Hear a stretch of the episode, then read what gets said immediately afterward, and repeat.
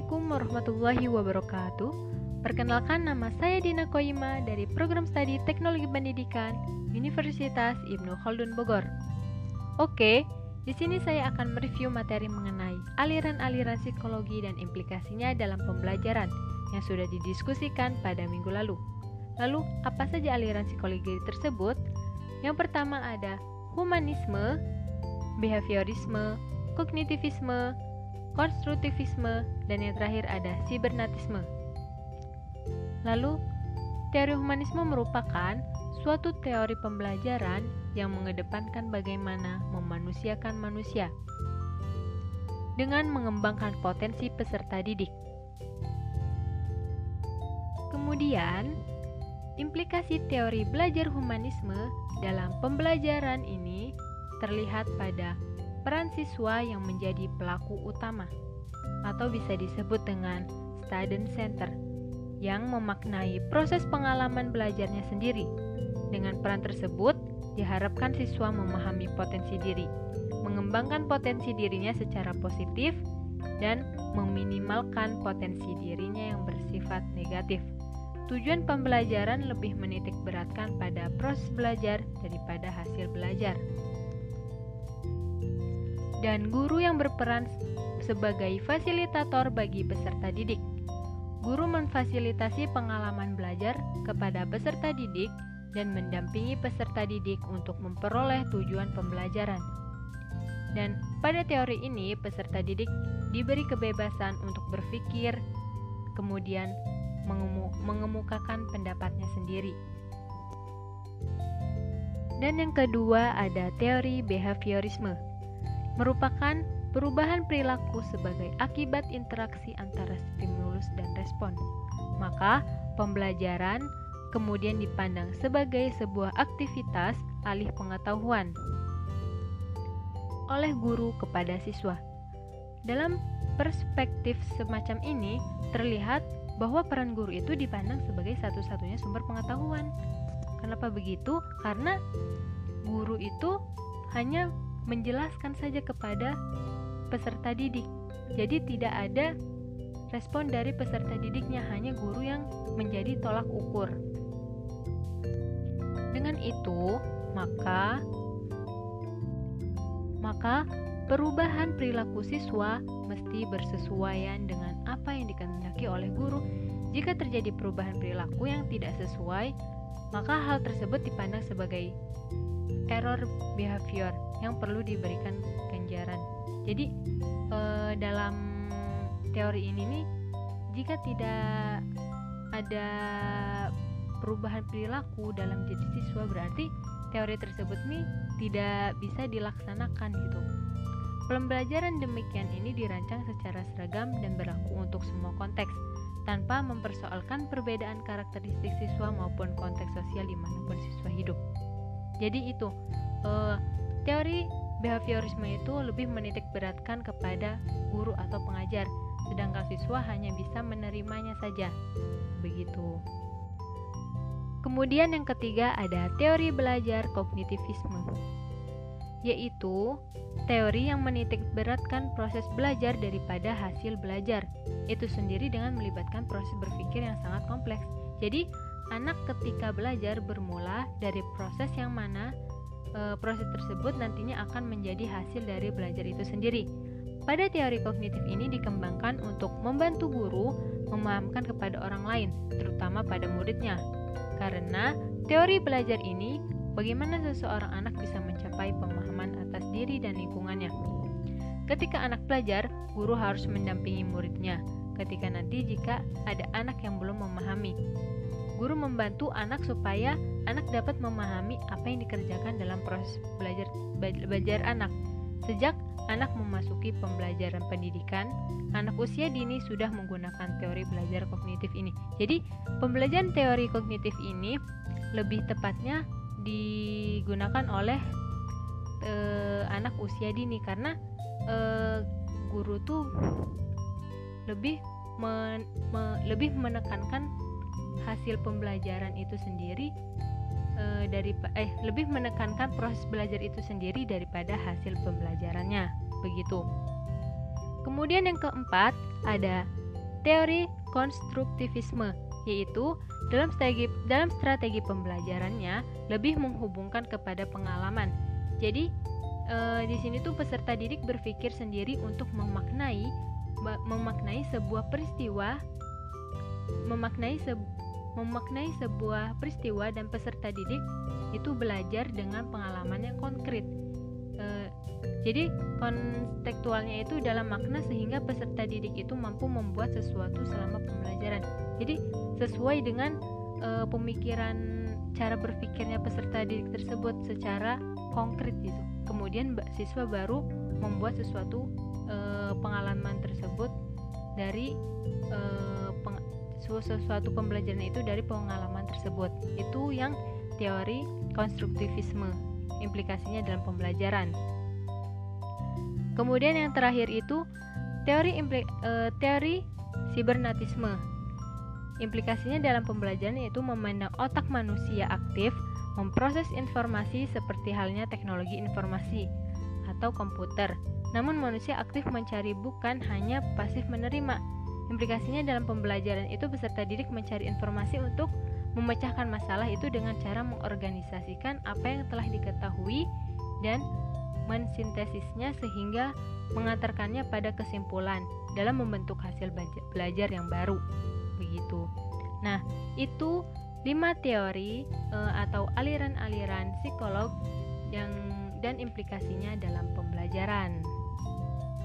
Kemudian, saya juga akan memberi 12 memberitahu 12 prinsip pembelajar dalam proses pembelajaran. Oke.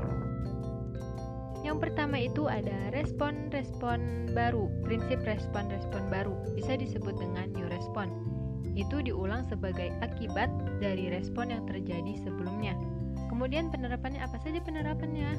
Itu yang pertama itu guru menjelaskan arti dari kerjasama. Kemudian guru memberikan kesempatan kepada siswa untuk mengulangi arti dari kerjasama menurut pendapatnya. Kemudian guru memberikan umpan balik positif atas respon yang benar dari siswa seperti contohnya itu seperti bagus sekali pendapat kamu. Dengan begitu siswa akan senang dan termotivasi kembali untuk mengungkapkan pendapatnya. Kemudian yang terakhir itu untuk mengulang respon. Itu guru memberikan tugas seperti PR, mengenakan pendapat kerjasama menurut orang lain seperti menurut ayah, ibu, kakak, dan sebagainya. Jadi, respon yang pertama itu ada respon-respon baru. Kemudian, prinsip kedua itu perilaku tidak hanya kontrol oleh akibat dari respon, tetapi juga di bawah pengaruh kondisi atau tanda-tanda di lingkungan siswa.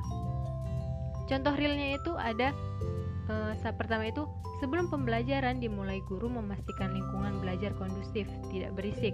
Kemudian yang kedua itu Media pembelajaran berupa video, contohnya itu kerjasama siap digunakan. Yang ketiga itu, prinsip yang ketiga yaitu perilaku yang ditimbulkan oleh tanda-tanda tertentu akan hilang atau berkurang frekuensinya bila tidak diperkuat dengan akibat yang menyenangkan. Kemudian contoh realnya itu, guru merancang kegiatan pembelajaran dengan mengajak siswa bekerja kelompok untuk menyelesaikan masalah dalam menyusun gambar peta Indonesia seperti puzzle dengan tujuan siswa bisa menerapkan kerjasama di dalam kerja kelompok tersebut. Kemudian prinsip yang keempat, prinsip yang keempat itu belajar yang berbentuk respon terhadap tanda-tanda yang terbatas akan ditransfer kepada situasi lain yang terbatas pula. Apa itu contoh realnya? Contoh realnya itu Guru memberikan kesempatan kepada siswa menyebut pengalaman kerjasama siswa di mana pun. Jadi, guru itu memberikan kesempatan untuk siswa untuk e, menyebutkan pengalaman apa saja yang maksudnya pengalaman apa saja selama kerjasama siswa itu di, dan di mana pun. Kemudian, guru menggunakan metode pembelajaran simulasi kerjasama antara kelompok. Guru menggunakan metode pembelajaran simulasi kerjasama antar kelompok. Jadi e, guru itu mengadakan simulasi kerjasama lagi gitu antar perkelompoknya tersebut. Kemudian prinsip kelima yaitu belajar menggener menggeneralisasikan dan membedakan antara adalah dasar untuk belajar sesuatu yang kompleks seperti yang berkenan dengan pemecahan masalah. Apa itu e, contoh realnya? Contoh realnya itu guru menjelaskan kegiatan kerjasama dan bukan kegiatan kerja e, menjelaskan kegiatan kerjasama. Kemudian yang kedua, guru menjelaskan kerjasama di ruang lingkungan, rumah, sekolah, dan tetangga. Dan yang terakhir itu, Siswa disuruh menyebutkan contoh dari kerjasama di ruang lingkungan lingkungan rumah. Contohnya itu lingkungan sekolah, lingkungan tetangga. Kemudian prinsip keenam. Prinsip keenam itu situasi mental siswa akan menghadapi pelajaran akan mempengaruhi perhatian dan ketekunan siswa selama proses siswa belajar. Contoh realnya itu Sebelum memulai pembelajaran, guru menarik perhatian siswa dengan cara memberitahukan tujuan pembelajaran agar siswa termotivasi dalam mengikuti kegiatan pembelajaran. Kemudian, guru meninformasikan tujuan pembelajaran, yaitu manfaat dari pembelajaran, pentingnya kerjasama, yaitu dengan menjaga rasa kekeluargaan, meringankan suatu pekerjaan, menghilangkan perbedaan, dan menciptakan kebersamaan. Kemudian, prinsip ketujuh, Prinsip ketujuh itu kegiatan belajar yang dibagi menjadi langkah-langkah kecil dan disertai umpan balik menyelesaikan tiap langkah akan membantu siswa. Apa itu contoh realnya? Yang pertama, guru membuat teks terprogram, terprogram seperti lembar kerja siswa di setiap pertemuan dalam menyampaikan materi serta langkah penyelesaiannya. Kemudian, guru memberikan umpan balik menjelaskan cara penyelesaiannya yang benar. Kemudian prinsip ke-8 yaitu kebutuhan memecahkan materi yang kompleks menjadi kegiatan-kegiatan kecil dapat dikurangi dengan mewujudkannya dalam suatu model. Lalu contoh realnya apa? Guru menggunakan media video menyampaikan materi itu dengan kerjasama antar keluarga, lingkungan, rumah, dan sekolah. Kemudian prinsip ke-9 itu keterampilan tingkat tinggi, yaitu kompleks, berbentuk dari keterampilan dasar yang lebih sederhana. Contoh realnya itu, e, guru merancang kegiatan pembelajaran secara sistematis, terus penyusunan materi dari sederhana yang ke kompleks, kemudian pengertian kerjasama, kegiatan kerjasama dan bukan kegiatan kerjasama, kemudian kerjasama di lingkungan keluarga, di sekolah, dan di rumah. Kemudian prinsip ke-10 Prinsip ke-10 itu ada belajar akan lebih cepat, efisien, dan menyenangkan bila siswa diberi informasi tentang kualitas penampilannya dan cara meningkatnya. Lalu, contoh realnya apa? Guru memberikan tes formatif berupa kuis di akhir pembahasan materi. Kemudian, guru menginformasikan hasil tes kuis kepada siswa secara teratur. Lanjut prinsip ke-11 Prinsip ke-11 itu perkembangan dan kecepatan belajar siswa sangat bervariasi. Ada yang maju dengan cepat, ada yang lebih lambat. Lalu, e, lalu contoh realnya apa? Guru membuat kegiatan pembelajaran agar siswa itu dapat bergabung antara yang memiliki daya tangkap yang cepat dan yang e, siswa yang memiliki daya tangkap yang lambat. Kemudian, guru merancang pembelajaran role playing mengenai jenis ruang lingkup kerjasama. Dan yang terakhir itu prinsip ke-12 dengan persiapan. Siswa dapat mengembangkan kemampuan meng mengorganisasikan kegiatan belajar sendiri dengan menimbulkan umpan balik bagi dirinya untuk membuat respons yang benar. Lalu contoh realnya itu guru memberikan kesempatan siswa untuk berkunjung ke perpustakaan, mencari buku atau sumber belajar yang diinginkan terkait materi pentingnya kerjasama. Nah, itu e, eh, 12 prinsip yang saya paparkan untuk teman-teman semua. Semoga bermanfaat ya. E, jadi di sini saya memaparkan 5 aliran psikolog, implikasinya, implika, implikasinya dalam pembelajaran, kemudian 12 prinsip belajar dalam proses pembelajaran. So, terima kasih, itu saja yang dapat saya sampaikan kepada teman-teman. Semoga bermanfaat. Terima kasih. Wassalamualaikum warahmatullahi wabarakatuh. thank you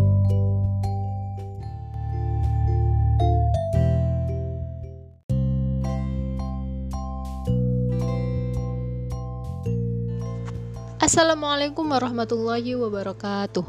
Kembali lagi dengan aku Dina Koyima. Uh, di sini aku akan mereview materi mengenai ruang belajar zaman now pada mata kuliah desain pembelajaran. Uh, jika kita melihat atau memperhatikan literasi yang ter yang terkait dengan e-learning, maka kita akan melihat dua istilah yaitu synchronous learning dan asynchronous learning. Apa sih synchronous learning dan asynchronous learning tersebut? Synchronous learning berbicara tentang pembelajaran yang terjadi secara terikat dengan waktu. Nah, di sini kita sudah mengetahui synchronous learning itu merupakan uh, proses pembelajaran yang terikat uh, yang terikat dengan waktu. Contohnya uh, uh, dalam synchronous learning itu live. Pembelajaran yang terjadi di mana antara uh, yang belajar dan yang mempelajari yang dan dengan belajar yang mempelajarkan terjadi pada ruang dan waktu yang sama. Kemudian virtual, proses pembelajaran yang terjadi di mana antara kita yang belajar dengan pengajar terjadi dengan ruang waktu yang sama eh, tapi tempat yang berbeda. Jadi dimensi ruangnya berbeda, namun dimensi waktunya itu sama di sini uh, yang terikat dengan waktu. Kemudian ada asynchronous learning. Asynchronous learning itu pembelajaran yang terjadi kapan saja dan di mana saja atau sendirian, self-directive asynchronous. Karena sifatnya lebih personal, maka dapat disebut dengan personal. Proses belajar yang terjadi kapan saja dan di mana saja dengan orang lain yaitu kolaborasi interpersonal.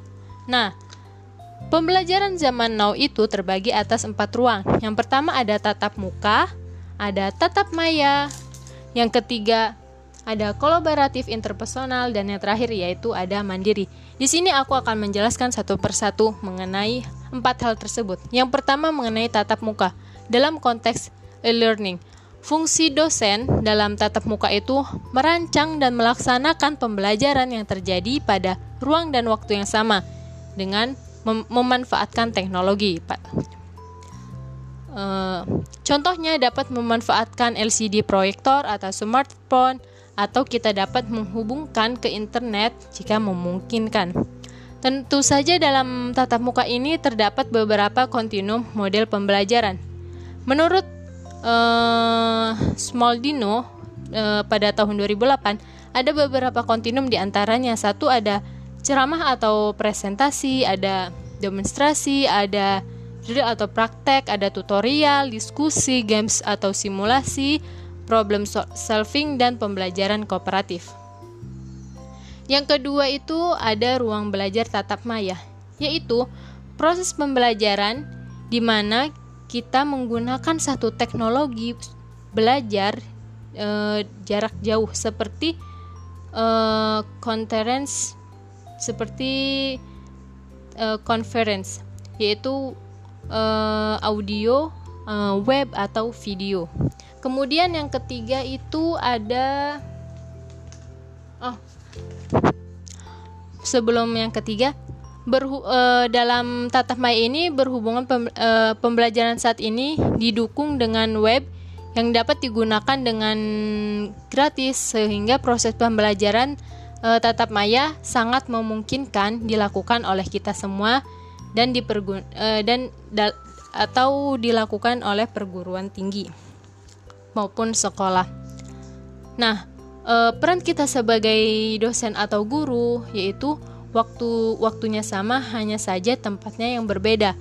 Di antara strategi yang dapat dilakukan terkait dengan tatap tatap maya tersebut yaitu yang pertama ada experience sharing yaitu satu kali dalam dua semester. Ada visiting processor uh, jadi uh, dapat melaksanakan visiting processor uh, di mana pun dan kapan pun gitu. Tanpa harus kita datangkan. Kemudian ada visiting lectures ada community of practice sharing. Kemudian yang ketiga ada kolaboratif interpersonal yaitu uh, memungkinkan proses pembelajaran yang terjadi kapan saja dan di mana saja dan melibatkan orang lain. Sebagai dosen dan guru dalam merancang pembelajaran yang memungkinkan terjadi kolaboratif interpersonal kita dapat memanfaatkan uh, beberapa hal di antaranya ada diskusi forum, yaitu ruang diskusi. Yang kedua ada kolaboratif project, project bersama. Tiga chat room, uh, komunikasi in instan. Dan yang terakhir ada community of inquiry. Kemudian yang terakhir yaitu mandiri atau personal. Apa sih mandiri atau personal? Jadi peran guru dalam uh, kegiatan mandiri personal itu yaitu menyediakan objek belajar atau uh, baik baik buatan sendiri maupun memanfaatkan yang telah ada dan memungkinkan terjadi terjadinya belajar kapan saja dan di mana saja sesuai dengan kondisi, kecepatan dan minat belajar masing-masing. Dan materinya pun uh, sesuai dengan kemampuan gurunya disebut uh, dengan digital self self. Prinsip dari materi digital yaitu uh, harus ya tentunya harus digital terus modular dibuat uh, dipanggal demi sepanggal mempelajari membelajarkan diri siswa terus bari ber, berbasis semuanya self continue sifatnya disajikan bentuk personal atau conversion melibatkan hyperlink atau hypercontact Uh, kemudian yang terakhir harus bersedia dapat diakses oleh mahasiswa melalui berbagai saluran yang di yang yang dapat dimanfaatkan oleh siswa-siswi. Uh, nah, itu pembahasan dari empat hal tersebut.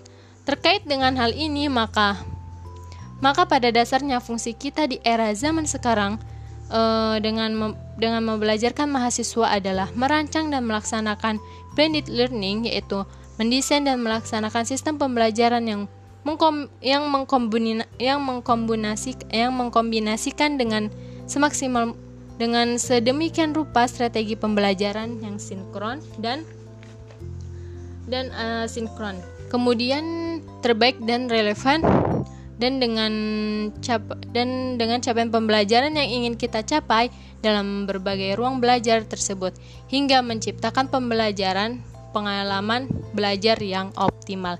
Nah, itu saja penjelasan dari aku. Semoga bermanfaat untuk teman-teman semua. Terima kasih. Wassalamualaikum warahmatullahi wabarakatuh.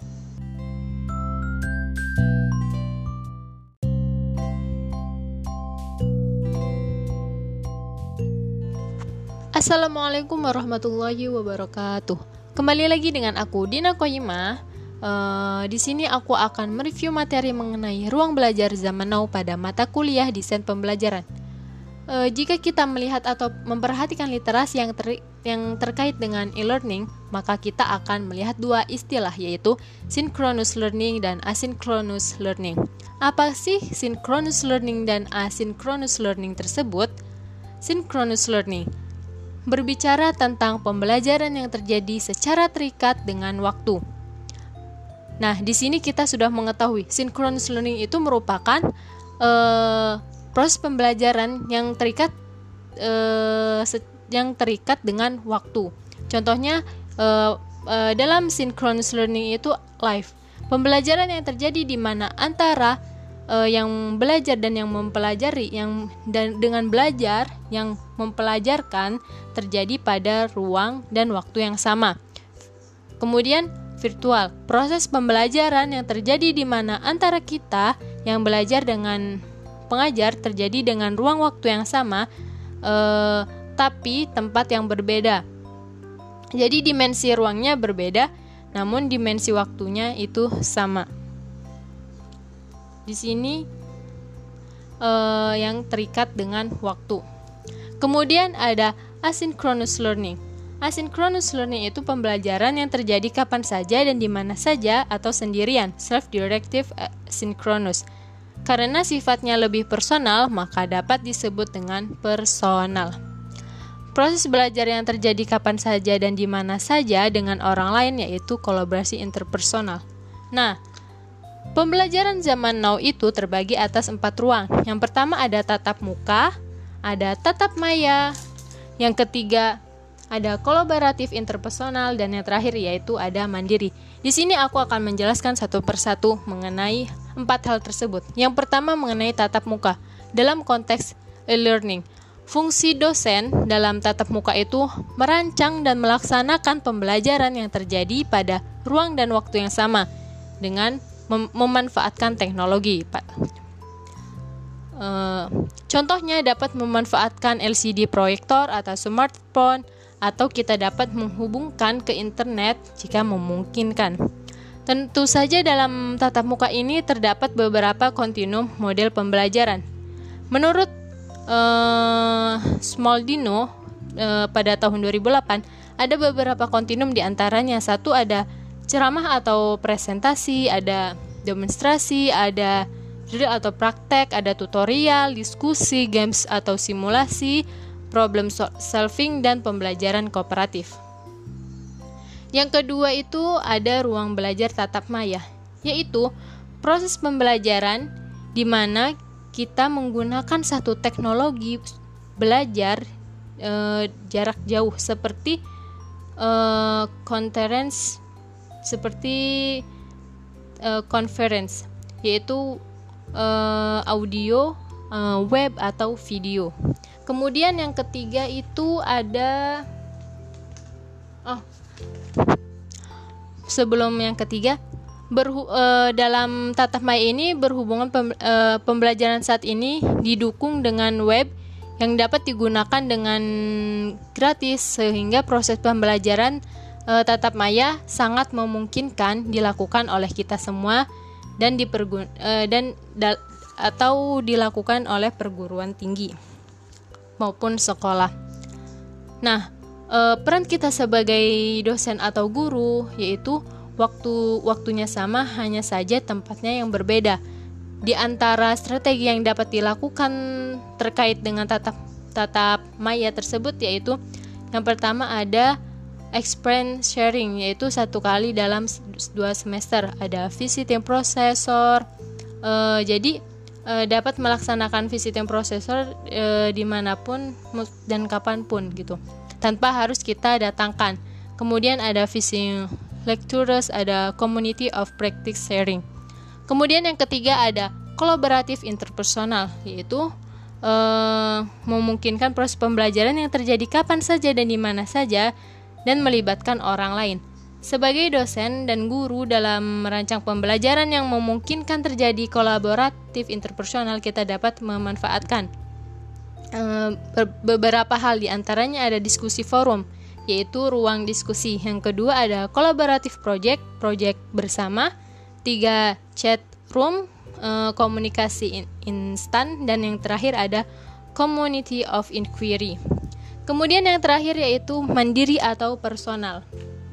Apa sih mandiri atau personal? Jadi peran guru dalam uh, kegiatan mandiri personal itu yaitu menyediakan objek belajar atau e, baik baik buatan sendiri maupun memanfaatkan yang telah ada dan memungkinkan terjadi terjadinya belajar kapan saja dan di mana saja sesuai dengan kondisi, kecepatan dan minat belajar masing-masing. Dan materinya pun e, sesuai dengan kemampuan gurunya disebut e, dengan digital self self. Prinsip dari materi digital yaitu uh, harus ya tentunya harus digital terus modular dibuat uh, dipanggal demi sepanggal mempelajari membelajarkan diri siswa terus bari ber, berbasis semuanya self continue sifatnya disajikan bentuk personal atau conversion melibatkan hyperlink atau hypercontact Uh, kemudian yang terakhir harus bersedia dapat diakses oleh mahasiswa melalui berbagai saluran yang di yang yang dapat dimanfaatkan oleh siswa-siswi. Uh, nah, itu pembahasan dari empat hal tersebut. Terkait dengan hal ini, maka maka pada dasarnya fungsi kita di era zaman sekarang uh, dengan mem dengan membelajarkan mahasiswa adalah merancang dan melaksanakan blended learning yaitu mendesain dan melaksanakan sistem pembelajaran yang mengkom yang mengkombina yang mengkombinasi yang mengkombinasikan dengan semaksimal dengan sedemikian rupa strategi pembelajaran yang sinkron dan dan uh, sinkron. Kemudian terbaik dan relevan dan dengan cap dan dengan capaian pembelajaran yang ingin kita capai dalam berbagai ruang belajar tersebut hingga menciptakan pembelajaran pengalaman belajar yang optimal. Nah, itu saja penjelasan dari aku. Semoga bermanfaat untuk teman-teman semua. Terima kasih. Wassalamualaikum warahmatullahi wabarakatuh.